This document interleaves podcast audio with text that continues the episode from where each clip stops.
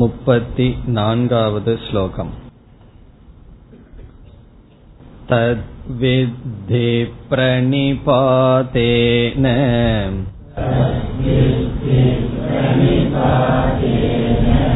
परिप्रश्नेन सेवया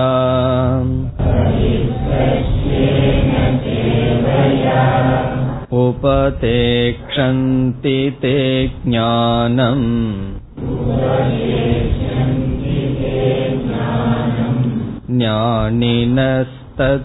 ज्ञानिनस्तत्त्वदर्शिनः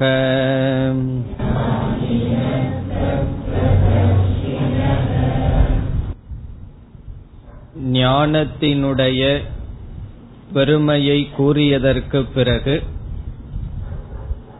இந்த ஞானத்தை எப்படி எங்கிருந்து பெற வேண்டும் என்று இந்த ஸ்லோகத்தில் பகவான் கூறுகின்றார். முதல் வரியில் சிஷ்யனுடைய இலக்கணமானது கூறப்படுகின்றது. எப்படிப்பட்ட மனநிலையுடன் சிஷ்யன் குருவை அணுகி ஞானத்தை பெற வேண்டும்? முதல் லட்சணம் பிரணிபாதேன வணங்குதல் வீழ்ந்து வணங்கி ஞானத்தை பெற வேண்டும். இதை நாம் பார்த்தோம். வினயம் பணிவு என்ற சாதனையை குறிப்பதாக. அடுத்ததாக சேவையா என்ற சாதனையில் சேவை செய்து ஞானத்தை பெற வேண்டும்.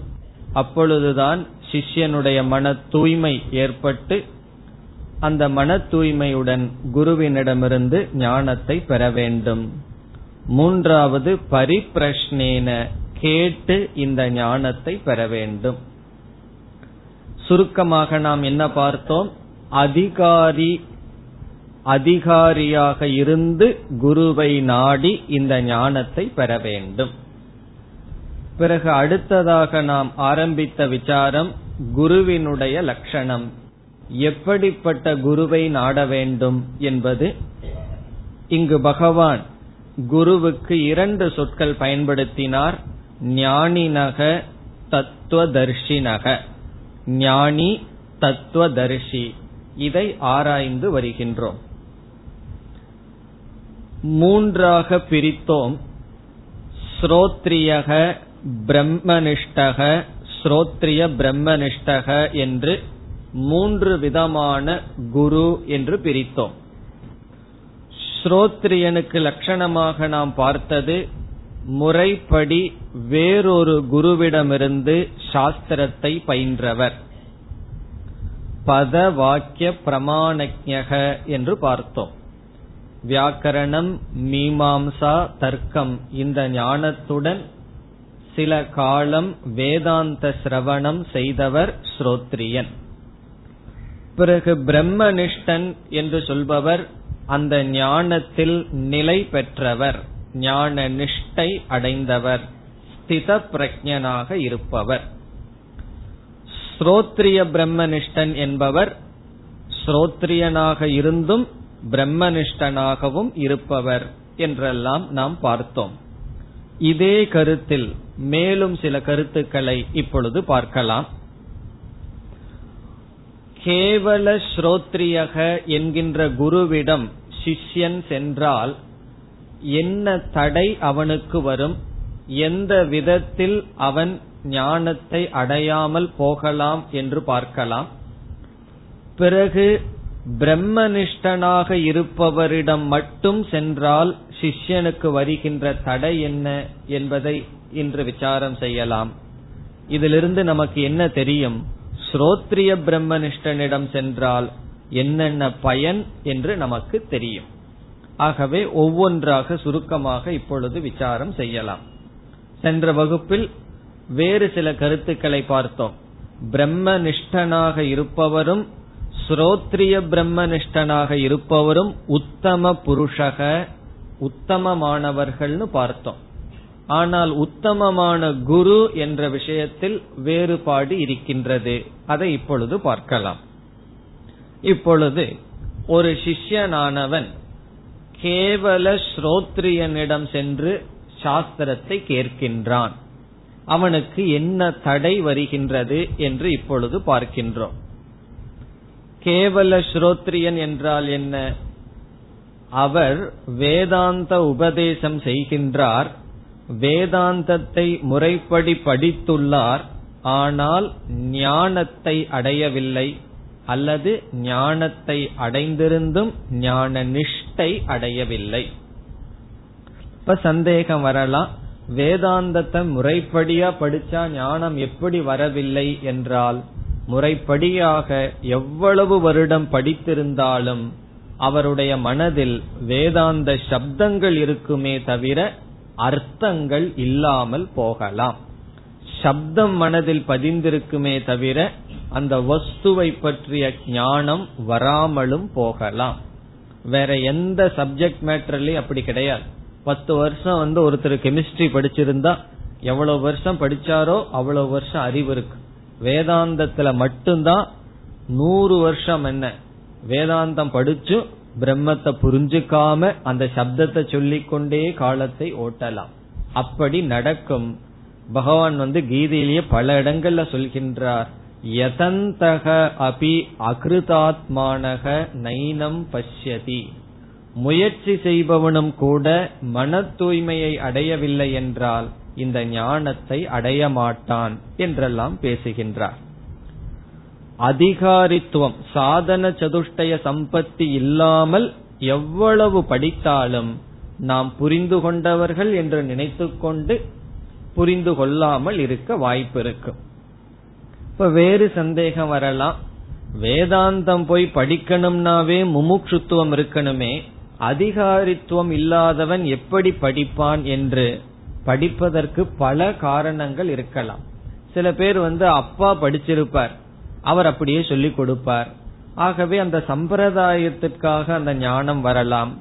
அல்லது சில பேர்த்துக்கு கியூரியாசிட்டி என்று சொல்வார்கள். அது என்னதான் பார்க்கலாமே என்று போய் படிக்கலாம். அல்லது சில பேர் ஒரு முமுட்சுத்துவத்தோட போயிருக்கலாம். பிறகு அவர்களுக்குள் இருக்கின்ற சம்ஸ்காரங்களினால் அவர்களுடைய மனம் சாதனையை தொடராமல் படிப்பை மட்டும் மேற்கொண்டு தவத்தை விட்டிருக்கலாம். இவ்விதம் ஞானத்தை அடையாமல் வெறும் சாஸ்திர ஞானத்துடன் இருப்பதற்கு பல வாய்ப்புகள் இருக்கின்றன. அப்படி ஏதோ ஒரு விதத்தில் ஒருவர் வேதாந்தத்தை முறைப்படி படித்து விட்டார். ஆனால் அந்த ஞானமோ பிரம்ம ஞானமோ அந்த ஞானத்தில் நிஷ்டையோ இல்லை. அவர் உபதேசம் செய்கின்றார். சிஷ்யன் அதை கேட்கின்றான். சிஷ்யனுக்கு எந்த இடத்தில் தடை வரும்? என்றால் முறைப்படி படித்தவர் சிஷ்யனுக்கு எடுத்துக் கொடுக்கின்ற பாதையில் சாதனைகளில் எந்த தவறும் வராது. ஒழுங்காக சொல்லிக் கொடுப்பார். முதலில் கர்மயோகம் செய்ய வேண்டும். பிறகு உபாசனை செய்ய வேண்டும். பிறகு ஞான யோகம் செய்ய வேண்டும்.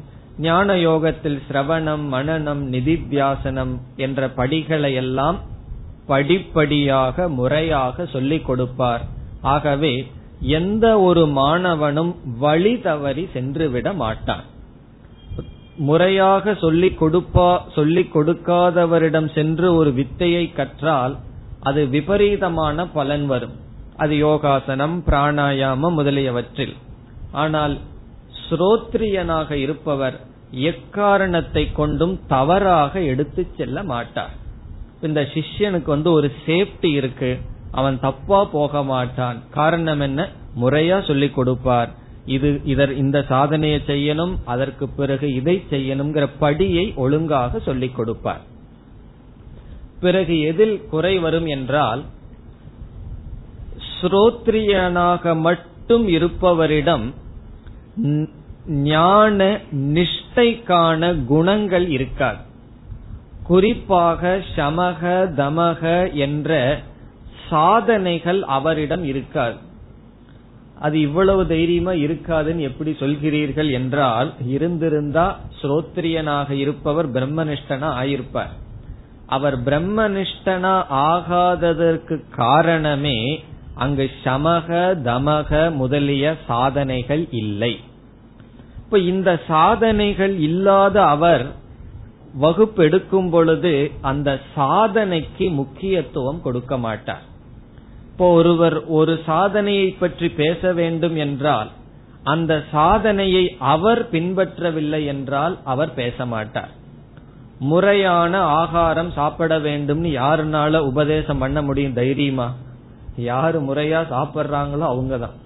அதிகமா சாப்பிட்டு கொண்டு இருப்பவர்கள் முறையில்லாமல் உணவு உட்கொண்டு இருப்பவர்கள் இந்த உபதேசத்தை பண்ண முடியாது. அப்படி ஒரு ஒருவரினிடம் சொன்னார் அவர் உபதேசம் பண்றவர். இந்த சாப்பாட்டை பத்தி பேசும்போது மட்டும் எனக்கு கொஞ்சம் கஷ்டமாயிருதுன்னாரு. காரணம் என்னன்னா நானே முறையா இல்லை. அதை எப்படி மற்றவர்களுக்கு உபதேசம் செய்வது என்று. ஆகவே சில பண்புகள் வரும்பொழுது அந்த பண்புகளை பேசுவார் எவ்வளவு முக்கியத்துவம் கொடுக்கணுமோ அவ்வளவு முக்கியத்துவம் கொடுக்காமல் பேசிவிட்டு சென்று விடுவார். காரணம் என்னன்னா முக்கியத்துவம் கொடுத்தா அது அவரையே பாதிக்கும். ஆகவே மாணவனுக்கு வருகின்ற தடை என்னவென்றால் எந்த பண்புகளுக்கு எவ்வளவு முக்கியத்துவம் தேவை என்று கேவல ஸ்ரோத்ரியனிடமிருந்து தெரிந்து கொள்ள முடியாது. அதனாலதான் வெறும் ஸ்ரோத்ரியனிடம் கேட்பவர்கள் வாழ்க்கையில் சில சாதனைகளில் கேர்லெஸ் அப்புறம் பிரமாதகன் சொல்லுவோம். கவனக்குறைவை நாம் பார்க்கலாம். இது ஒரு தடை இருக்கின்றது. பிறகு இனி ஒன்னு என்னவென்றால் அகம் பிரம்மாஸ்மிங்கிற இடத்துல வந்து உபதேசம் செய்யும் பொழுது சாஸ்திரம் சொல்லுது என்று சொல்வார்களே தவிர அவர்களுடைய ஞானமாக சொல்ல மாட்டார்கள். ஆகவே கடைசி நிலையிலும் நமக்கு சந்தேகம் வந்துவிடும். முக்கியமான உபதேசம் மகா வாக்கிய உபதேச இடத்துலயும் அகம் பிரம்மாஸ்மின்னு சொல்லும் போது சத்தமா சொல்ல மாட்டார். கொஞ்சம் டோனை இறக்கிக்குவார். காரணம் என்ன? அது அவருடைய ஞானமாக இல்லை. சாஸ்திரம் அப்படி சொல்லுது என்று சொல்வார்கள். ஆகவே அவர்கள் கொடுக்கின்ற உபதேசம் பரோக்ஷமாக இருக்குமே தவிர அது அபரோக்ஷமாக இருக்காது. இப்படி ஒரு சில குறைகள் கேவல ஸ்ரோத்ரியனிடமிருந்து சாஸ்திரத்தை கேட்டால் நமக்கு வரும். இனி அடுத்ததாக கேவல பிரம்மனிஷ்டனிடம் சாஸ்திரத்தை கேட்டா என்ன குறைன்னு பார்ப்போம். கேவல பிரம்மனிஷ்டன்னா முறைப்படி சாஸ்திரம் படிக்கவில்லை. ஆனால் பூர்வ ஜென்மத்தினுடைய பக்குவத்தினால் ஓரிரு வாக்கியத்தை கொண்டு ஞானத்தை அடைந்து விட்டார்கள்.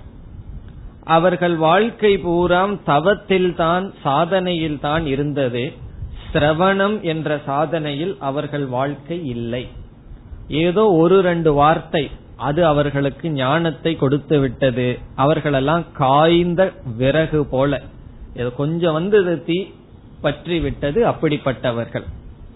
அவர்கள் படிப்படியாக செல்லாத காரணத்தினால் ஆனால் ஞானத்தில் நிஷ்டையடைந்த காரணத்தினால் அவர்களிடம் ஞானம் இருக்கும். அவர்களிடம் சென்று நாம் உபதேசத்தை கேட்டால் மாணவனுக்கு படிப்படியாக உபதேசம் கிடைக்காது. இப்ப என்ன சங்கடம் வரும்னா அவரிடம் போய் ஏதாவது கேட்டால் அனைத்தும் இல்லை என்று சொல்லிவிடுவார். அது அவசியமில்லை தேவையில்லை தேவையில்லை என்று நீக்கி விடுவார் நீக்கிவிட்டு கடைசியா என்னவோ அதுலதான் அவர் இருப்பார். இந்த கணக்குல எல்லாம் படிப்படியா போயிட்டு ஆன்சர் போடணும்.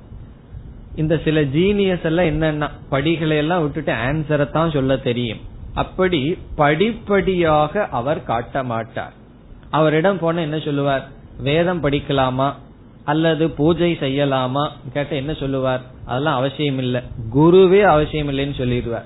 குருவும் வேண்டாம் சாஸ்திரமும் வேண்டாம். என்ன செய்யணும் தனியில உட்கார்ந்து தியானம் பண்ணு வந்துருன்றுவார்கள். இது சரியா தப்பானா? இந்த வார்த்தையில உண்மை இருக்கின்றது. ஆனால் இந்த சாதனை அந்த சிஷ்யனுக்கு பொருந்தாது. அவர் எந்த சாதனையில் இருந்தாரோ அதிலிருந்து தான் பேசுவார். அவரிடம் போய் எனக்கு மனசு ரொம்ப சங்கடமா இருக்கே ஒரு உபாயம் சொல்லுன்னு சொன்னா ஏது மனசு? பிரம்மத்தை தவிர ஒண்ணு இல்லையேம்ப.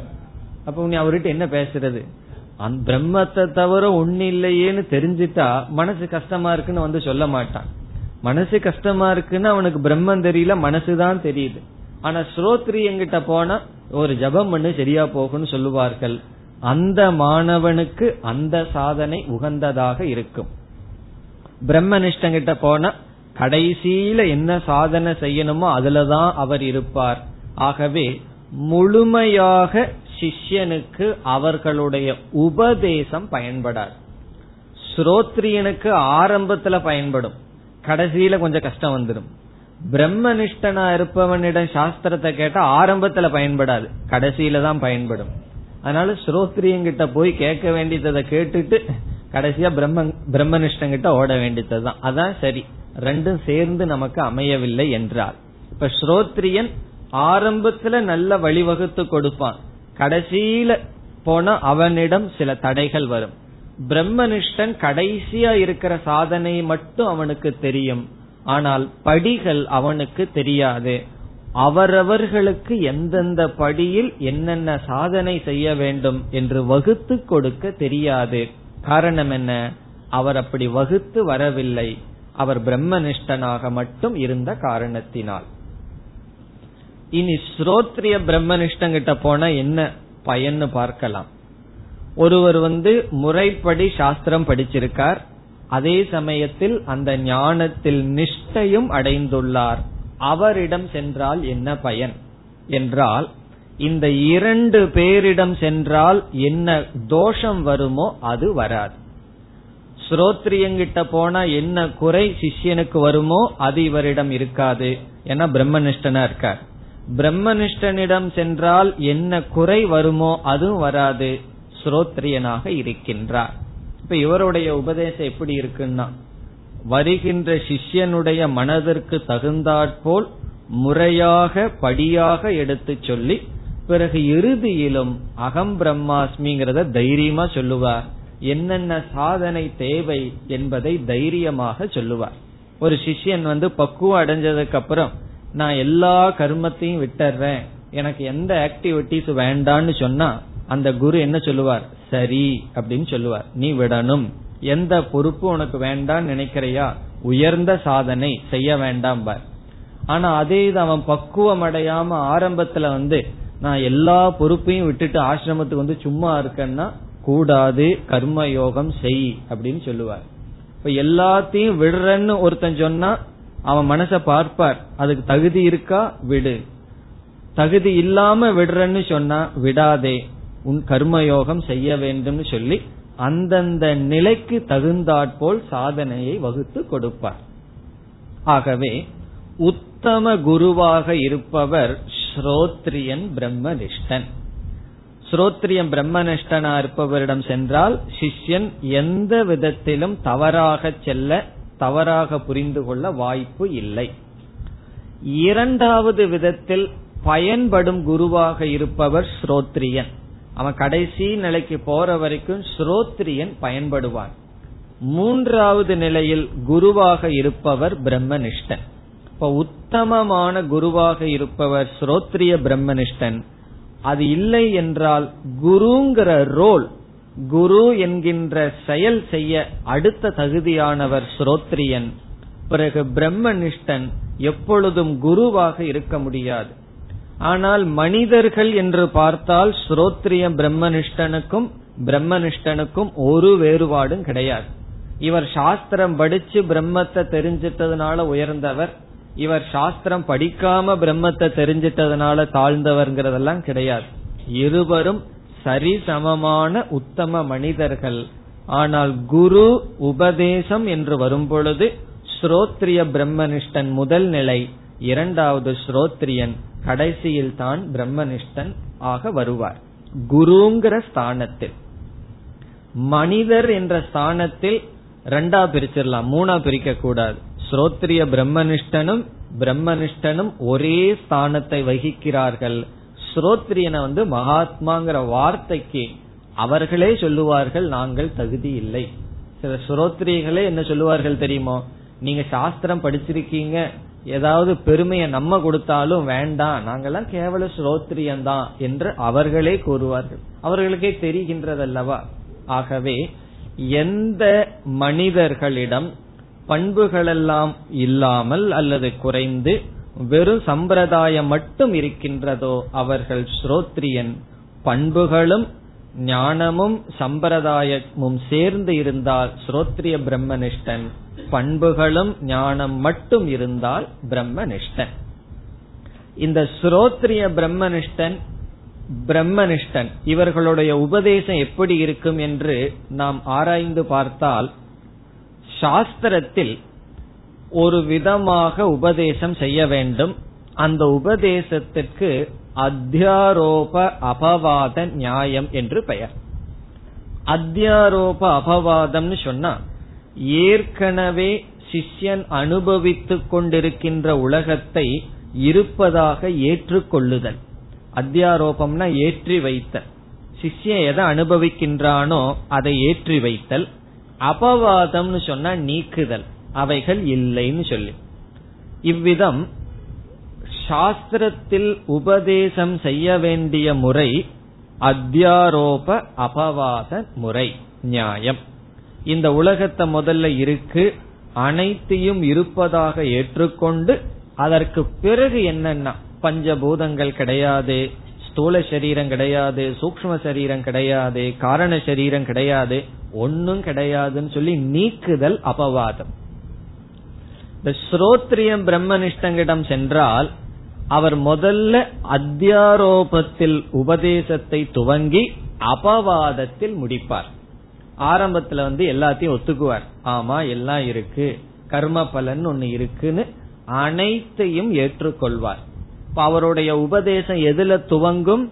ஏற்றுக்கொள்வதில் துவங்கும். அனைத்து சாதனைகளும் ஏற்றுக்கொள்ளப்படும். ஆகவே அத்தியாரோபத்தில் துவங்கி அத்தியாரோபத்திலேயே இருக்க மாட்டார். அவருக்கு ஞானம் இருக்கிறதுனால கடைசியில சொல்லுவார் இவைகளெல்லாம் இல்லை. அவரும் சொல்லுவார் வேதாகா அவேதா பவந்தி.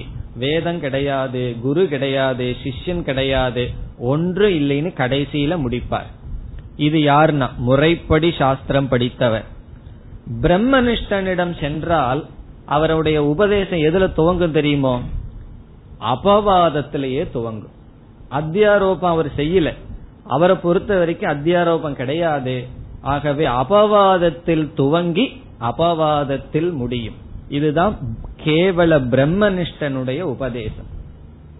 அதனால சாஸ்திரம் முறைப்படி படிக்காதவர்களிடம் சென்றால் நீங்க அதிகமா என்ன வார்த்தையை கேட்கலாம்? இல்லை இல்லைங்கிற வார்த்தையை தான் கேட்கலாம். மனசு ஏது புத்தி ஏது ஒன்னும் கிடையாது. இருக்கிறது சத் பிரம்மன் தான் என்று சொல்வார்கள். அப்போ ஸ்ரோத்ரிய பிரம்மனிஷ்டனுடைய உபதேசம் அத்தியாரோபத்தில் துவங்கி அபவாதத்தில் முடியும். பிரம்மனிஷ்டனுடைய உபதேசம் அபவாதத்தில் தான் துவங்கும். முடிகிறது எங்கன்னா அதே அபவாதத்தில் தான். இல்லைன்னு சொல்றதான் அவர் இருப்பார். இவர் என்ன பண்ணுவார்? முதல்ல இருக்குன்னு சொல்லி சிஷ்யனை பக்குவப்படுத்தி பிறகு இல்லை என்று சொல்லுவார். ஆகவே பொதுவாக எல்லோருக்கும் சாதாரண மனிதர்களுக்கு ஆரம்பத்திலேயே இல்லைன்னு சொல்ல முடியாது. அதனாலதான் மத்த மதவாதிகள் எல்லாம் இவ்வளவு பெரிய உலகத்தை இல்லைன்னு சொல்கிறீர்களே என்று கேட்பார்கள். அவர்களுக்கு கோபம் வந்துடும் உலகத்தை இல்லைன்னு சொன்னா முதல்ல இருக்கு. அது ஈஸ்வரனிடம் வந்தது என்றெல்லாம் சொல்லி கடைசியில ஒன்றும் இல்லை என்று முடிக்க வேண்டும். இவ்விதம் மூன்று விதமான குருவில் ஸ்ரோத்ரிய பிரம்மனிஷ்டனிடம் செல்ல வேண்டும் என்று இங்கு பகவான் கூறுகின்றார்.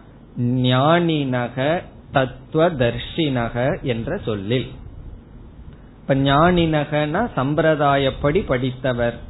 தத்துவதர்ஷினக என்றால் அந்த ஞானத்தில் நிஷ்டை அடைந்தவர். இப்ப ஞான நிஷ்டை அடைந்தவர் பிரம்மனிஷ்டன். ஞானினக தத்துவதர்ஷி. ஞானினக என்றால் தத்துவத்தை முறையாக படித்தவர். இப்படிப்பட்ட குருவிடம் சென்றால் அவர்கள் உனக்கு ஞானத்தை உபதேசம் செய்வார்கள். இப்ப இந்த ஸ்லோகத்தினுடைய சாரம் என்ன? தத் வித்தி அந்த ஞானத்தினுடைய உபாயத்தை தெரிந்து கொள் எப்படி? சேவையினாலும் பணிவினாலும் கேள்வியினாலும் கேட்டும் பணிந்தும் பணிவிடை செய்தும் அந்த ஞானத்தை தெரிந்து கொள் ஞானத்தை முறைப்படி கேட்ட ஞானத்தில் நிலை பெற்றவர்கள் உனக்கு உபதேசம் செய்வார்கள். இங்க பகவான் பன்மையில சொல்றார் ஞானினக ஞானிகள் தத்துவதர்ஷிகள் என்று. இதனுடைய அர்த்தம் வந்து பல பேரத்தை பல பேரிடம் கேட்க வேண்டும் என்பதற்கல்ல. இதனுடைய பொருள் மரியாதைக்காக பன்மையை பயன்படுத்துகின்றார். இதுலயும் சில பேர்த்துக்கு சந்தேகம் வரலாம். அப்படின்னா யாருகிட்டயுமே கேட்க கூடாதா என்று பகுபியக பகுதா ஸ்ரோத்தவ்யம் ஒரு விதி இருக்கு. பலரிடம் பல விதத்தில் கேட்க வேண்டும் ஒன்னு இருக்கு. அதே சமயத்துல ஒழுங்கா ஒரு குருவிடம் கேட்க வேண்டும் ஒரு விதி இருக்கு. இதனுடைய அர்த்தம் என்னன்னா யார் எதை பேசினாலும் நாம் கேட்க தயங்காமல் தயாராக இருக்க வேண்டும். நம்ம மனசை கண்டிஷன் பண்ணி மூடிவிடக் கூடாது யார் எந்த கருத்து நல்ல கருத்தை சொன்னாலும் சுகாதபி சுகாதபின்னு சொல்லுவார்கள். அது கிளி சொன்னா என்ன சுகபிரம்ம சொன்னா என்ன? அது சரியான கருத்தா இருந்தால் ஏற்றுக்கொள்கின்ற மனநிலை இருக்க வேண்டும். அதே சமயத்தில் ஒருவரிடம் முழுமையான ஸ்ரத்த இருக்க வேண்டும். நான் ஒருவரிடம் தான் வேதாந்தம் படிக்கிறேன் மற்றவங்கிட்ட கேட்க மாட்டேன்னு சொல்லக்கூடாது. அதே சமயத்துல நான் எல்லாத்துக்கிட்டையும் கேட்டுட்டு இருக்கேன் எனக்கு எல்லாம் சமந்தான் துவைதம் உபதேசம் பண்றவரும் சமந்தான் அத்வைதத்தை உபதேசம் பண்றவங்க எனக்கு சமந்தான் எல்லா உபதேசம் செய்கிறார்கள். அந்த அத்வைத பாவனை இருக்கக்கூடாது. அங்க அத்வைதம் இருந்தா என்ன ஆகும்னா நிச்சயம் நமக்கு வராது. ஆகவே எல்லாரிடமும் யார் எதை சொன்னாலும் கேட்க நம்முடைய மனம் திறந்திருக்க வேண்டும். யார் அத்வைதத்தை உபதேசிக்கிறார்களோ அவர்களிடம் முழு ஸ்ரத்த இருக்க வேண்டும். அப்ப என்ன ஆகும்னா வேற யாராவது தவறாக உபதேசம் செய்தாலும் அதை நாம் சரியாக புரிந்து கொள்ளலாம். இவ்விதத்தில் இங்க பண்மையினால பலரிடம் செல்ல வேண்டுமா ஒருவரிடம் செல்ல வேண்டுமா என்றால் பலரிடம் கேட்கலாம் ஒருவரிடம் முழு ஸ்ரத்த இருக்க வேண்டும். அது யாருக்கு நல்லதுன்னா சிஷ்யனுக்கு அது நல்லது. இந்த ஸ்லோகத்துடன் ஞானம் ஞான கர்ம சந்நியாசத்தை பற்றி பேசி இறுதியாக அந்த ஞானத்தை எப்படி அடைய வேண்டும் என்றெல்லாம் பேசி முடித்தார் இனி அடுத்த ஸ்லோகங்களில் ஞான பலன் வர இருக்கின்றது அடுத்த முப்பத்தி ஐந்தாவது ஸ்லோகம் यज्ञात्वा न पुनर्मोहम्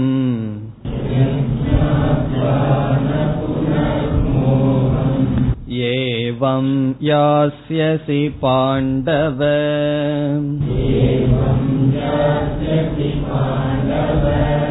येन भूतान्यशेषेण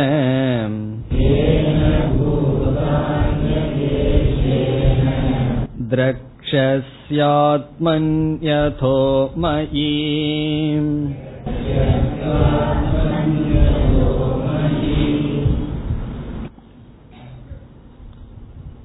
முப்பத்தி ஐந்து முதல் முப்பத்தி ஏழாவது ஸ்லோகம் வரை ஞான பலம்.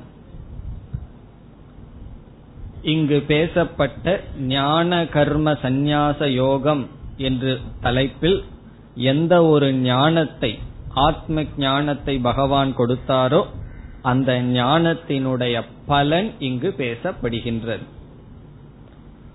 இந்த முப்பத்தி ஐந்தாவது ஸ்லோகத்தில் ஞான பலமாக பேசப்படுவது மோக நாசக மோகத்தினுடைய நாசம் ஞான பலம். மோக நாசக ஞான பலம். இந்த ஞானம் வந்தால் மோகம் சென்றுவிடும். மோகம் என்றால் தெரிஞ்ச சொல்லுதான். மயக்கம் அறிவின்மை இதெல்லாம் மோகம். அந்த மோகம் நம்மை விட்டு சென்று விடுவதுதான் இந்த ஞானத்தினுடைய பலன். மோகத்தை இரண்டு விதத்தில் இருப்பதாக நாம் பிரிக்கலாம். ஒன்று தர்மா தர்ம பிரமக. எது தர்மம் எது அதர்மம்ங்கிறதுல மோகம். பிரமகன மிஸ்டேக் எரர் அது ஒரு விதமான மோகம்.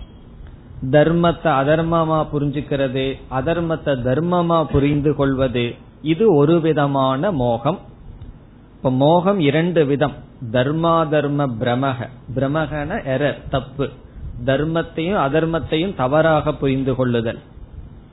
இரண்டாவது விதமான மோகம் ஆத்ம அனாத்ம பிரமக எது ஆத்மா எது அனாத்மா இவைகளை தவறாக புரிந்து கொள்ளுதல். அது ஒரு விதமான மோகம். இங்க பகவான் பேசுவது இரண்டாவது விதமான மோகத்தை பற்றி பேசுகிறார். தர்மா தர்ம மோகத்தை பற்றி பேசவில்லை. ஆத்ம அனாத்ம பிரமக. அந்த மோகத்திலிருந்து விடுதலை அடைவான். ஆத்ம அனாத்ம பிரமக என்றால் என்ன? இரண்டற்ற ஆத்மாவில் பலதை பார்த்தல் ஒரு விதமான மோகம். ஆத்மா எவ்வளவு இருக்கு? ஆத்மான அழியாத பொருள் ஒன்றுதான் இருக்கின்றது. இப்ப அத்விதீயே ஆத்மனி அநேகத்துவ பிரமக. அத்விதீயே ஆத்மனி என்றால் இரண்டற்ற ஒன்றாக இருக்கின்ற ஆத்மாவிடத்தில் பலவாக தோன்றுவது பலவாக இருப்பது என்கின்ற எண்ணம் ஒரு விதமான மோகம். அல்லது ஆத்மாவினுடைய நாச பிரமக ஆத்மனக நாசத்துவ பிரமக. ஆத்மா அழிந்துவிடும் என்கின்ற அறியாமை தவறு. இப்படி எவ்வளவு தப்பு ஆத்மாவிடம் செஞ்சிருக்கிறோமோ அத்தனையும் நாம் இங்கு எடுத்துக் கொள்ளலாம். இது என்ன மோகம்னு சுருக்கமாக பார்க்கலாம். ஆத் ஒன்றாக இருக்கின்ற ஆத்மாவிடம் பலவாக பார்த்தல். என்னெல்லாம் தப்பு ஆத்மாவிடம் பண்ணியிருக்கிறோமோ அத்தனை தப்பையும் மோகம்னு சொல்லலாம். மோகத்திற்கு இங்கு லட்சணம் என்னவென்றால் மோகம்னு சொன்னாவே எந்த இடத்தில் அதிக இருத்தலை நாம் கொடுக்கின்றோமோ அது மோகம். அதாவது ஒரு இடம் இருக்கு அந்த இடத்திற்கு எவ்வளவு இருத்தலை கொடுக்க வேண்டுமோ அதைவிட அதிகமான இருத்தலை கொடுப்பதற்கு மோகம் என்று பெயர். இது வந்து லட்சணம் உதாரணம் சொன்னா நமக்கு புரிந்துவிடும். உதாரணம் என்னவென்றால் ஒரு பொருள் உண்மையில் அங்கு கிடையாது. ஆனால் நம்முடைய கண்ணுக்கு அது தோன்றுகிறது. அதனுடைய இருத்தல் எவ்வளவு இருத்தல் என்றால் கண்ணுக்கு தோன்றுதல் என்கின்ற தோற்றம். அப்ப அது தோற்றமாக அது இருக்கின்றது. அந்த ஒன்றை நாம் என்றும் இருப்பது என்று நினைப்பதற்கு பெயர் மோகம். இதே கயிறு பாம்பு தான். பாம்பு இருக்கின்றது. அந்த பாம்புக்கு எவ்வளவு இருத்தலை கொடுக்கணும்? ஸ்டேட்டஸ் ஆஃப் எக்ஸிஸ்டன்ஸ் அது எவ்வளவு தூரம் இருத்தல்ங்கிற தன்மையை கொடுக்கணும்னா அது தோற்றமாக இருக்கிறதுங்கிற அளவு தன்மையை கொடுத்தா அது மோகம் கிடையாது. அது பாம்பு மாதிரி தெரியுது அது மோகம் அல்ல அது பாம்பு என்று சொல்லிட்டு அது மோகம். அதனுடைய அர்த்தம் என்னன்னா எவ்வளவு ரியாலிட்டி ஒரு பொருளுக்கு கொடுக்கணுமோ அதற்கு மேல் அந்த பொருளுக்கு ரியாலிட்டி கொடுத்தா அதற்கு பெயர் மோகம். இப்ப சினிமாவுக்கு போறான் பையன் அந்த சினிமா டிக்கெட் வந்து இருபத்தஞ்சு ரூபா இருக்குன்னு வச்சுக்கோமே. அவன் ஃபர்ஸ்ட் டே போய் நூறு ரூபா கொடுத்து வாங்குறான். இதுக்கு பேர் தான் மோகம்னு சொல்றது. காரணம் என்ன? அதுக்கு எவ்வளவு வேல்யூவோ அவ்வளவு கொடுத்தா அது அவ்வளவு கொடுக்கறதும் கூட புத்திசாலித்தனம் இல்லதான்.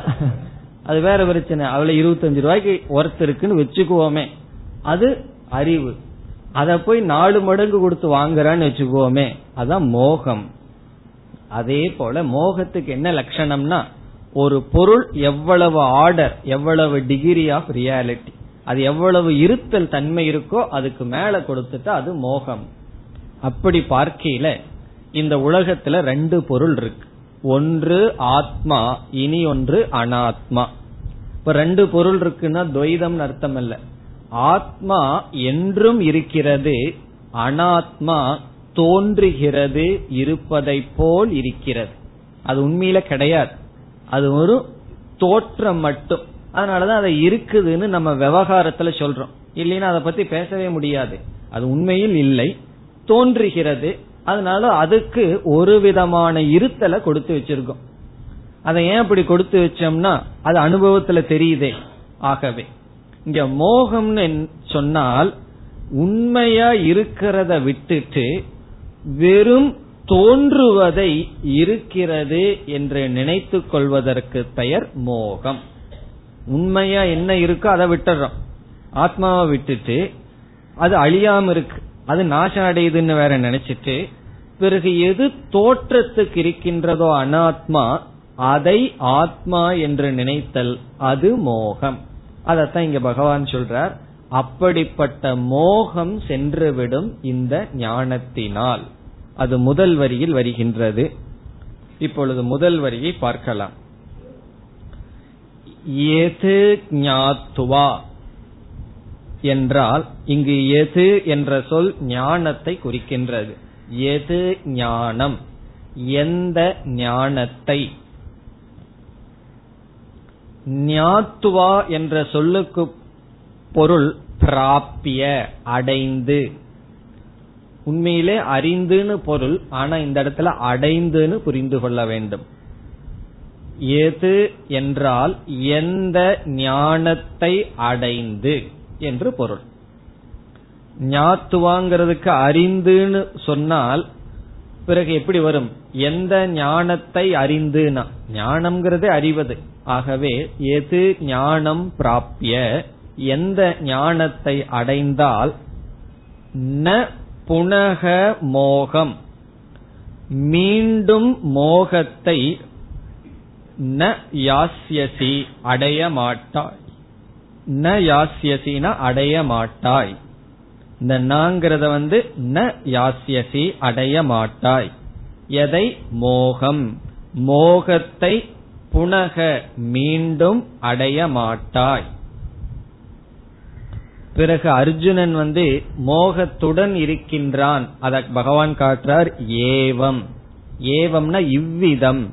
இப்ப நீ எப்படிப்பட்ட மோகத்தை அடைந்துள்ளாயோ இப்படிப்பட்ட மோகத்தை நீ அடைய மாட்டாய். இப்ப ஏவம்னு சொன்னதிலிருந்து நீ மோகத்தின் வசப்பட்டு இருக்கின்றாய். இந்த மாதிரின்னு அர்த்தம். இப்ப எந்த மோகத்தில் ஆள் கொண்டு நீ அழுது கொண்டு இருக்கின்றாயோ அர்ஜுனன் எல்லாம் அழுதான். தெரியுமல்லவா ஆரம்பத்துல. அஸ்ரு பூர்ண குலேக்ஷணம் எல்லாம் படித்தோம். அப்படி மோகத்தில் ஆட்கொண்டு அழுது கொண்டு இருக்கின்றாயோ துக்கப்பட்டு கொண்டு இருக்கின்றாயோ அந்த மோகத்தை நீ மீண்டும் அடைய மாட்டாய். அதுவும் முக்கியம். இந்த ஞானம் வந்தா மோகம் போயிரும். திடீர்னு ஞானமும் போய் மோகமும் வந்துருமா? அப்படின்னா கிடையாதுங்கிற. ஒரு முறை ஞானம் வந்துடுது. மோகம் போயிடுதுன்னு சொன்னா வந்த ஞானம் போகாது போன மோகம் வராது. ஆகவே ந புனக மீண்டும் ந யாசியசி அடைய மாட்டாய். ஹே பாண்டவ ஹே அர்ஜுன. இப்ப அர்ஜுனனுக்கு என்ன மோகம் வந்திருக்கு? இந்த பீஷ்மர் எல்லாம் பீஷ்மர் துரோணர் இவர்களெல்லாம் இறந்து போக போகிறார்களே இவர்களை எல்லாம் நான் கொல்ல வேண்டுமே இது அதர்மம். அந்த மோகம் அர்ஜுனனுக்கு இருக்கு. செய்ய வேண்டிய சொதர்மத்தை அவன் என்ன சொல்றான் அதர்மம்னு சொல்கின்றான். இப்ப தர்மா தர்ம மோகமும் அர்ஜுனனுக்கு இருக்கு. சொதர்மத்தை சொதர்மம் இல்லாமல் பார்த்தான். அந்த மோகமும் உண்டு. பிறகு பீஷ்மர் துரோணர் இவர்களுடைய ஆத்மா என்றும் அழிவதில்லை. அவர்களுடைய சரீரம் அழிவுக்கு உட்பட்டது. அப்ப அவன் என்ன நினைச்சான்? அவர்களே அழிந்து விடுவார்கள். நானும் அழிந்து விடுவேன் என்றெல்லாம் நினைக்கின்றான். அந்த அழியாத ஆத்மாவை அழிவதாக பார்க்கின்ற மோகமும் செய்ய வேண்டியதை செய்யக்கூடாது என்று நினைக்கின்ற மோகமும் இப்பொழுது உன்னிடம் இருக்கின்றது. அது உனக்கு திரும்பி வராது. எப்பொழுது? எது ஞாத்வா? இந்த ஞானத்தை அடைந்தால். இந்த ஞானத்தை அடைந்தால் மனதில் குழப்பம் நீங்கும். மோகம்னு சொன்னா புரியலையேன்னு சொன்னா குழப்பம்னு வச்சுக்கோமே. ஏன்னா சொன்னா எல்லாத்துக்கும் புரிஞ்சிடும் மனசு எப்ப பார்த்தாலும் குழம்பிட்டே இருக்குன்னா என்ன காரணம்னா காரணம் இருந்தாவது பரவாயில்ல. காரணமே இல்லாம குழம்பிட்டு இருக்குன்னா அந்த குழப்ப நீக்கம் மோக்ஷம். அந்த குழப்பத்தை தான் பகவான் மோகம்னு சொல்றாரு. மோகம் வந்தா சும்மாவா இருக்கும் மனசு. ஏதாவது குழம்பிக் கொண்டிருக்கும். அந்த குழப்பமானது இனிமேல் உனக்கு வராது. இப்ப இந்த மோட்சம் வந்து எழுபது வயசுக்கு மேல வச்சுக்கலாம்னு சொல்லலாமா எழுபது வயசு வரைக்கும் குழம்பி அதுக்கு மேல குழம்ப கூடாதுன்னு சில பேர் நினைப்பார்கள். சாஸ்திரம்ங்கிறது வந்து திருஷ்ட பலனை சொல்கின்றது. இங்க பகவான் சொல்ற மனதில் ஏற்படுகின்ற குழப்பம் மோகத்தினுடைய நீக்கம்தான் இந்த ஞானத்தினுடைய பலன். இது முதல் வரியில என்ன சொல்லிட்டார்? மோக நாசக பலம்னு சொன்னார். இனி இரண்டாவது வரியில் நம்ம திடீர்னு மறந்தாலும் மறந்திருப்போம். ஞானம் ஞானம்னு சொல்றமே அது எப்படிப்பட்ட ஞானம்? எந்த ஞானத்தை அடைந்தால் இந்த மோகம் போகும் சொல்றாரே அந்த ஞானம் எப்படிப்பட்ட தன்மையுடையது? அதை பகவான் ஞாபகப்படுத்துகின்றார். இந்த ஞானம் இப்படிப்பட்ட திருஷ்டியை உனக்கு கொடுக்கும்னு சொல்றார். அது ஒரு முக்கியமான வரி இரண்டாவது வரி. இந்த இரண்டாவது வரியில சொல்றார் இந்த ஞானம் இந்த உலகத்தை எப்படி பார்க்க வைக்கும் என்று பகவான் கூறுகிறார். இப்ப இரண்டாவது வரியினுடைய சாரம் என்ன? அந்த ஞானத்தினுடைய லட்சணம். எந்த ஞானத்தை அடைந்தால் உனக்கு மோகம் போகும்னு சொன்னாரே அந்த ஞானம் இப்படிப்பட்டதுன்னு சொல்லி ஞானத்திற்கு லட்சணம் சொல்றார். இப்படி நீ பார்ப்பாய். இந்த ஞானத்துல இந்த உலகத்தை நீ இப்படி பார்ப்பாய். நம்முடைய துக்கமே எதில் இருக்கு தெரியுமோ? உலகத்துல இல்ல. உலகத்தை நாம் பார்க்கின்ற விதத்தில் நமக்கு துக்கம் இருக்கிறது. உலகம் நமக்கு துக்கத்தை கொடுக்கல. உலகத்தை நாம் பார்க்கின்ற விதம் நமக்கு துக்கத்தை கொடுக்கின்றது. உலகத்தில் இருக்கின்ற சொற்கள் நமக்கு துக்கத்தை கொடுக்கவில்லை. அந்த சொற்களை நாம் எடுத்துக்கொள்கின்ற விதம் நமக்கு துக்கத்தை கொடுக்கிறது. அதனாலதான் சில சமயம் அதை பார்த்தாவே எரிச்சல் வருதுன்னு சொல்லுவோம். அது எரிச்சல் வர்றது அங்க கிடையாது. அதை பார்க்கிற விதம் அப்படி இருக்கு. நமக்கு பிடிக்காதவங்க எது செஞ்சாலும் எரிச்சல் தான் வரும். நம்ம பிடிக்கிறவங்க வீட்டுல இருக்கிற எதை போட்டு வேணாலும் உடைக்கட்டும். எரிச்சல் வருமானா? வராது பரவாயில்ல. கை நழுவி விழுகிறது சத்தம் கீழே விழுகிறது கேட்கறதுக்கு நல்லா இருக்குன்னு சொல்லுவோம். ஆனா பிடிக்காதவங்க ஒரு சின்னது செய்யட்டும். நமக்கு அது துக்கத்தை கொடுக்கின்றது. இதிலிருந்து உலகம் நமக்கு சுகத்தையோ துக்கத்தையோ கொடுக்கவில்லை. நாம் பார்க்கின்ற பார்வை திருஷ்டி விஷன் அதுல மாற்றம் தேவை. அதனாலதான் சாஸ்திரம் வந்து உலகத்தை யாரையும் மாத்தல அதை பார்க்கின்ற நோக்கை மாற்றுகிறது. அத பகவான் சொல்றார் இந்த ஞானத்தினால இந்த உலகத்தை நீ எப்படி பார்ப்பாய்? எப்படி பார்ப்பாயாம்? ஏன ஏனென எந்த ஞானத்தினால் நான் உனக்கு இங்கு கொடுத்தேன் அல்லவா? அந்த ஆத்ம ஞானத்தினால் நீ எப்படி பார்ப்பாய்? பூதாணி அசேஷேன. அசேஷேன மீதி இல்லாமல் பூதாணி அனைத்து ஜீவராசிகளையும் திரக்ஷசி நீ பார்ப்பாய். எப்படி பார்ப்பாய்னு சொல்றார். எங்கு பார்ப்பாய் அடுத்த சொல்லல சொல்றார். அசேஷேன பூதாணி என்றால் எல்லா ஜீவராசிகளையும் ஏன எந்த ஞானத்தினால் நீ எங்கு பார்ப்பாய் அவர்களை? திரக்ஷசி ஆத்மனி உன்னிடத்தில் பார்ப்பாய். ஆத்மனி என்றால் உன்னிடத்தில். எந்த ஞானத்தினால்? இந்த அனைத்து ஜீவராசிகளையும் உன்னிடத்தில் பார்ப்பாய். இந்த உலகத்தை பார்த்தேன்னு சொன்னா அனைத்து ஜீவராசிகளையும் எங்க பார்ப்பேனா? உன்னிடத்தில் பார்ப்பாய். இது எனக்கு வேறுபட்டதாக இல்லை என்று நீ பார்ப்பாய். பிறகு எல்லா ஜீவராசிகளையும் நீ உன்னிடத்துல பார்ப்ப. வேறு எங்காவது பார்க்க விரும்பினால் அது எங்கு பார்ப்பாய்? அதோ மயி. அல்லது என்னிடத்தில் பார்ப்பாய். அதோ என்றால் மேலும் என்னிடத்தில் பார்ப்பாய். மயின என்னிடத்தில் பகவான் சொல்றார் அனைத்து ஜீவராசிகளையும் உன்னுடைய ஆத்மாவிடத்தில் பார்ப்பாய் மேலும் அனைத்து ஜீவராசிகளையும் என்னிடத்தில் நீ பார்ப்பாய். எதனாலினா எந்த ஞானத்தினால் எந்த ஒரு ஞானத்தை நான் கொடுத்தேனோ அந்த ஞானத்தினால் அசேஷேனன் வேற சொல்றார் மீதி இல்லாமல் அனைத்து ஜீவராசிகளையும் உன்னிடத்திலும் பார்ப்பாய் என்னிடத்திலும் பார்ப்பாய். இதுதான் ஞானத்தினுடைய உச்ச வரம்பு. உச்ச வரம்புன்னு என்னன்னா இந்த விஷன் இந்த திருஷ்டி நமக்கு வர வேண்டும். இந்த திருஷ்டியில தான் நாம் நிலை பெற வேண்டும். அனைத்து ஜீவராசிகளை பார்க்கும் பொழுது ஒன்னா என்னிடத்துல பார்க்கணும். என்னிடத்துல பார்க்கறது கஷ்டமா இருக்குன்னா ஈஸ்வரன் இடத்துல பார்க்கணும். அப்போ நம்மையும் ஈஸ்வரன் இடத்துல சேர்ந்து பார்த்தரணும் ஈஸ்வரனிடமோ அல்லது நம்மிடமோ அனைத்து ஜீவராசிகளையும் பார்ப்பாய். இப்படி ஒருவன் பார்த்தால் அவன் யார குறிச்சு துவேஷப்படுவான் யார குறிச்சு பொறாமப்படுவான் யாரை குறித்து பயம் கொள்வான். சம்சாரத்துக்கு என்ன? சம்சாரத்துக்கு இடம் ஏது? சம்சாரம்னா துக்கம் வரணும்னா ஏதாவது ஒன்றிடம் இருந்துதானே வரணும். இந்த அத்வைத திருஷ்டியில் சம்சாரத்திற்கு இடம் கிடையாது மோகத்திற்கு இடம் கிடையாது. ஆகவே பகவான் சொல்றார் எந்த ஞானத்தினால் அனைத்து ஜீவராசிகளை உன்னிடத்திலும் அனைத்து ஜீவராசிகளையும் என்னிடத்திலும் பார்ப்பாயோ அந்த ஞானத்தை அடைந்து நீ மோகத்தை அடைய மாட்டாய். இனி இந்த வாக்கியத்தை சுருக்கமா பார்க்கலாம். என்ன பகவான் சொல்றாருன்னு சொல்லி இதில் ஜீவ ஜீவ அபேதத்தை பகவான் காட்டுகின்றார். ஒரு ஜீவனுக்கும் இனியொரு ஜீவனுக்கும் அடிப்படையில் பேதம் இல்லை என்பதை பகவான் காட்டுகிறார். நமக்கு பலவிதமான பேதங்கள் ஜீவ ஜீவ பேதம் நமக்கு இருக்கு. அவன் வேற நான் வேறுன்னு சொல்லி பேதம் இருக்கிறது.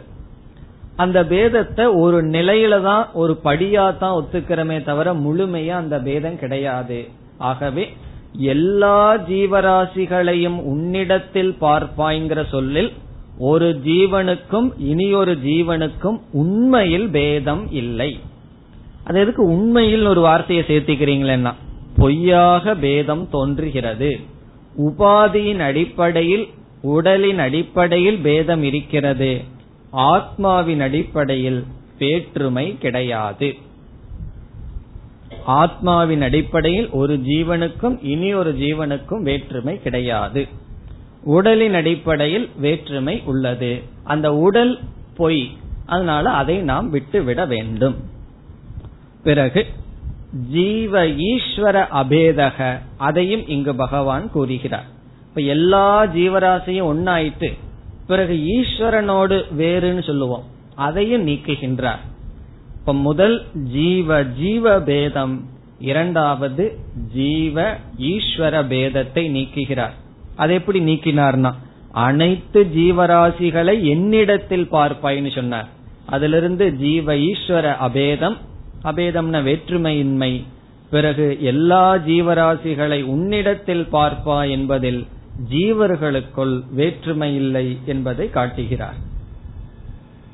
இதை எப்படி ஒரு உதாரணம் மூலமாக பார்க்கலாம். நாம் கனவை காண்கின்றோம். கனவு காணும் பொழுது கனவை காண்பவன் அந்த கனவு உலகத்தை எப்படி காண்கின்றான்? நான் இந்த உலகத்தை பார்க்கின்றேன். அந்த கனவுல எத்தனையோ ஜீவராசிகள் எல்லாம் இருக்கிறார்கள். துவைத விவகாரம் நடக்கின்றது சுகதுக்கம் எல்லாம் இருக்கு. அவன் விழித்து கொண்டான். விழித்து கொண்டதற்கு பிறகு அவனுடைய திருஷ்டி எப்படி இருக்கும்? அவன் எப்படி பார்ப்பான்னு சொன்னா அனைத்து ஜீவராசிகளையும் கனவுல வந்த ஜீவராசிகளை தன்னிடத்தில் பார்ப்பான். கனவுல ஒரு புலி வந்திருந்ததுன்னு சொன்னா அந்த புலி மேல அவனுக்கு கோபம் வராது. கனவு முடிஞ்சதுக்கு அப்புறம் என்னுடைய எண்ணம் தான் புலியா மாறுச்சு. என்னுடைய எண்ணம் தான் மனிதர்களாக மாறினு சொல்லி அனைத்து ஜீவராசிகளையும் தன்னிடத்தில் பார்ப்பான். தன்னிடத்தில் பார்ப்பான்னு சொன்னா கனவுக்குள்ள ஒருத்தன் இருந்தானே அவன் தானே கனவையே சிருஷ்டி செய்தவன். அவனிடமிருந்து வேறில்லைன்னு சொல்லி விழித்ததற்கு பிறகு பார்ப்பான். அதே போல அனைத்து கனவு உலகத்தையும் தன்னுடைய மனம்தான் உபாதான காரணமா இருந்தது. அதனிடமும் பார்க்கலாம். இதெல்லாம் மனசிலிருந்து வந்ததுதான் சொல்லலாம். இதெல்லாம் என்னிடமிருந்து வந்ததுதான் என்றும் சொல்லலாம். அதே போல இப்ப நம்ம என்ன பண்ணிட்டு இருக்கோம்னா சாஸ்திரப்படி விழிப்பு நிலையிலையும் தூங்கிட்டு தான் இருக்கோம். கனவுலையும் தூங்குறோம். தூக்கத்திலையும் நம்ம தூங்குறோம். ஆத்ம அஜானத்துடன் இருக்கின்றோம். இந்த அஜானம்ங்கிறதுல விழித்து கொண்டால் இந்த இந்த திருஷ்டி நமக்கு வரும். என்ன திருஷ்டினா அனைத்தும் என்னிடத்தில் ஏற்றி வைக்கப்பட்டுள்ளது. அனைத்தும் என்னிடத்தில் இருக்கின்றது என்று இந்த ஐடியா இந்த கான்செப்ட புரிஞ்சுக்கணும்னா கனவை கொஞ்சம் விசாரம் பண்ணணும். சும்மா கனவு காண்டுட்டே போயிடக்கூடாது. அந்த கனவை எடுத்து அந்த கனவுல கொஞ்சம் விசாரம் பண்ணி பார்த்தால் கனவில் இருக்கின்ற ஒவ்வொரு பதார்த்தமும் எப்படி எனக்கு அப்பாற்பட்டு இல்லையோ அதே போல் விழிப்பு நிலையில் இருக்கின்ற பதார்த்தமும் ஆத்மாவுக்கு வேறாக இல்லை. வேறு உதாரணம் பார்க்க பார்த்தால் பலவிதமான பானைகள் இருக்கின்றது. சின்ன பானை பெரிய பானைன்னு ஒரு முப்பது பானை இருக்குன்னு வச்சுக்கோமே. ஒவ்வொரு பானைக்குள்ளும் ஆகாசம் இருக்கு. இப்ப நம்ம வந்து வேறுபாடு இருக்கின்றது. இந்த பானைக்குள்ள இருக்கிற ஆகாசம் வேறு பக்கத்தில் இருக்கிற பானைக்குள்ள ஆகாசம் வேறு பக்கத்தில் இருக்கிற பானையினுடைய ஆகாசம் வேறுன்னு சொல்லி அந்த ஆகாசம் வேறு. பிறகு வெட்ட வெளியே பார்த்தோம்னா ஒரு ஆகாசம் இருக்கே. பானைக்குள் பானையினுடைய சுற்றளவுக்குள்ளில்லாமல் இருக்கின்ற ஆகாசம். அதோடும் வேறுபாட்டை பார்க்கின்றோம். அறிவு வந்ததற்கு பிறகு என்ன பார்ப்போம்னா அந்த பானைக்குள்ள இருக்கிற ஆகாசத்துக்கு புத்தி வந்து அது வந்து சொல்லுது. என்ன சொல்லுதுன்னா அனைத்து பானைக்குள் இருக்கின்ற ஆகாசத்தை நான் என்னிடத்தில் பார்க்கின்றேன்னு சொல்லுது. காரணம் என்ன? அத அந்த சிறியது பெரியதுங்கிறது உபாதியினுடைய தர்மமே தவிர அனைத்து பானைகளுக்குள் இருக்கின்ற ஆகாசமும் என்னுடைய சொரூபம். பிறகு என்னன்னா அல்லது அனைத்து ஆகாசமும் வெட்ட வெளியான ஆகாசம் என்பது போல இந்த ஞானம் அத்வைத ஞானத்தினுடைய திருஷ்டி என்னவென்றால் அனைத்தும் என்னுடையது. எனக்கு வேறாக ஒன்றும் இல்லை. இதுதான் இதனுடைய சாரம். பயத் ஞாத்வா எதை அறிந்து மீண்டும் மோகத்தை அடைய மாட்டாயோ எந்த ஞானத்தினால் அனைத்து ஜீவராசிகளை உன்னிடத்திலும் அல்லது என்னிடத்திலும் பார்ப்பாயோ அந்த ஞான அது ஞானத்தினுடைய பலன் இது ஞானத்தினுடைய சொரூபம் இனி அடுத்த ஸ்லோகத்தில் பகவான் வேறொரு பலனை கூறுகின்றார் முப்பத்தி ஆறாவது ஸ்லோகம் अपि चेतसि पापेभ्यः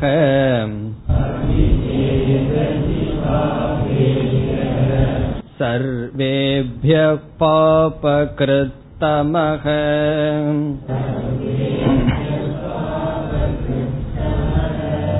सर्वं ज्ञानप्लवेनैव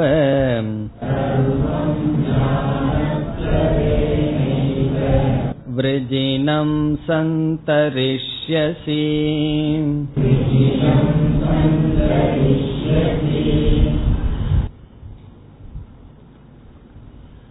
இந்த ஸ்லோகத்தில் பாப நாசம் பலமாக பகவான் கூறுகின்றார் முன் மோகநாசம் பலம்னு சொன்னார் இங்கு பாபநாசம் பலம் பாபநாசம்னு ஒரு ஊருக்கு கூட அப்படி ஒரு பேர் இருக்கு பாபநாசம்னு சொல்லி. பாபத்தினுடைய நாசம். எங்க சென்றால் பாபம் நாசமாகிறதோ அது பாப நாசம் இங்க பகவான் வந்து எந்த ஊரையும் சொல்லல. இங்க பகவான் ஞானத்தை சொல்ற எந்த ஞானத்திடம் சென்றால் எல்லா பாபமும் நாசம் அடைகிறதோ அது ஞானத்தினுடைய பலன். இங்க பகவான் வந்து அர்ஜுனனிடம் சொல்றார். அர்ஜுனன் நினைக்கலாம் சாதாரண பாபமா இருந்தா நாசமாயிரும். நான் பெரும் பாவியா இருக்கிறனே. சில பேர் அப்படி தன்னை நினைச்சுக்கிறது உண்டு. எல்லா பாவியிலும் பாவியா நான் இருக்கிறனேன்னு சொன்னா இங்க பகவான் சொல்றார் இருக்கலாம். நீ வந்து எல்லா பாவத்தையும் செய்தவன வச்சுக்கோமே. கற்பனை பண்றார். கண்டிப்பா ஒரு மனுஷனால எல்லா பாவத்தையும் பண்ண முடியாது. ஏன்னா மனுஷ சரீரத்தில் இருக்கிற பாவத்தை தானே பண்ண முடியும். அல்லது பாவம் பண்றதுக்கு உடம்புல ஏதாவது சக்தி வேணுமே. பணம் வேணும் பதவி வேணும் இதெல்லாம் இருந்தா தானே நல்லா பாவம் பண்ண முடியும். இதெல்லாம் நமக்கு பகவான் குறைவா கொடுத்திருக்காருன்னா பாவம் பண்றது குறைவான சந்தர்ப்பம் கொடுத்திருக்காருன்னு நினைக்கணும். இப்படி ஒருத்தன் எல்லா பாவம் பண்ண முடியாது. இங்க பகவான் கற்பனை பண்றார்.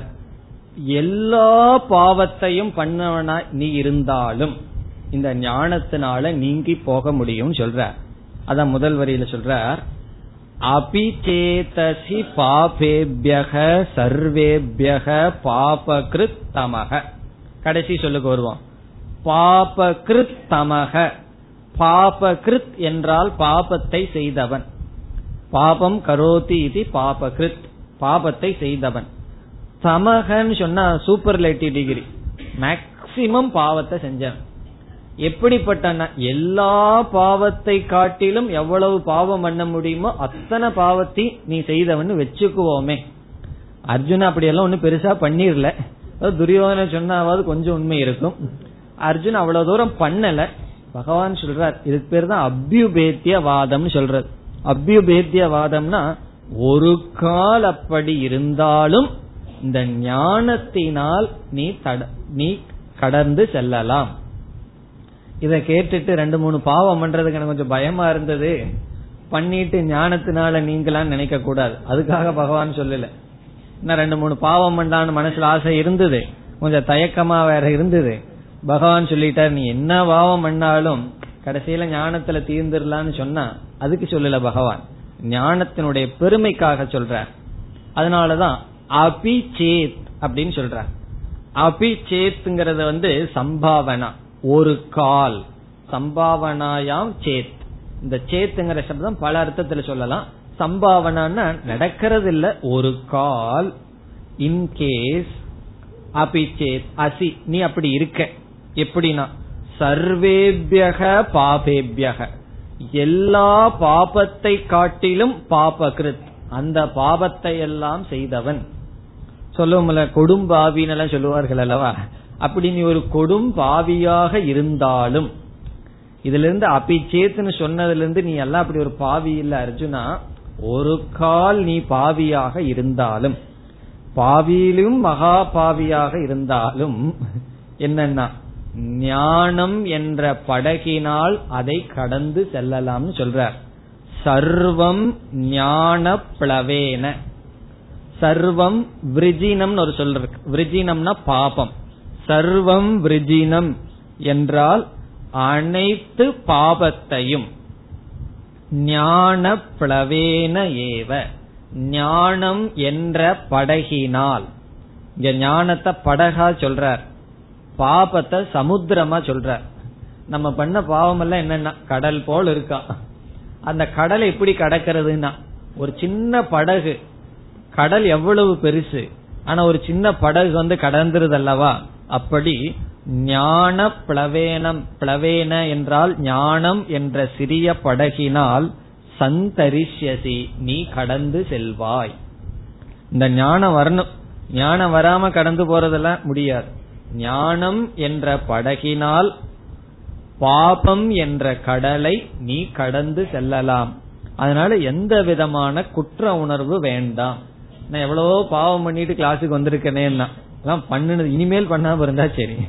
போனது போகட்டுங்கிறாரு பகவான். என்ன பாவம் பண்ணியிருந்தாலும் ஞானத்தினால் கடந்து செல்லலாம். இந்த இடத்துல நமக்கு சந்தேகம் வரும். அது எப்படி ஞானம் வந்து இவ்வளவு பெரிய காரியத்தை செய்யும்? அந்த விசாரத்தை அடுத்த வகுப்பில் பார்க்கலாம் ॐ पूर्णमधपूर्णमिधम् पूर्णात्पूर्णमुदच्छते पूर्णस्य पूर्णमादाय पूर्णमेवावशिष्यते ॐ शान्ति शान्ति शान्तिः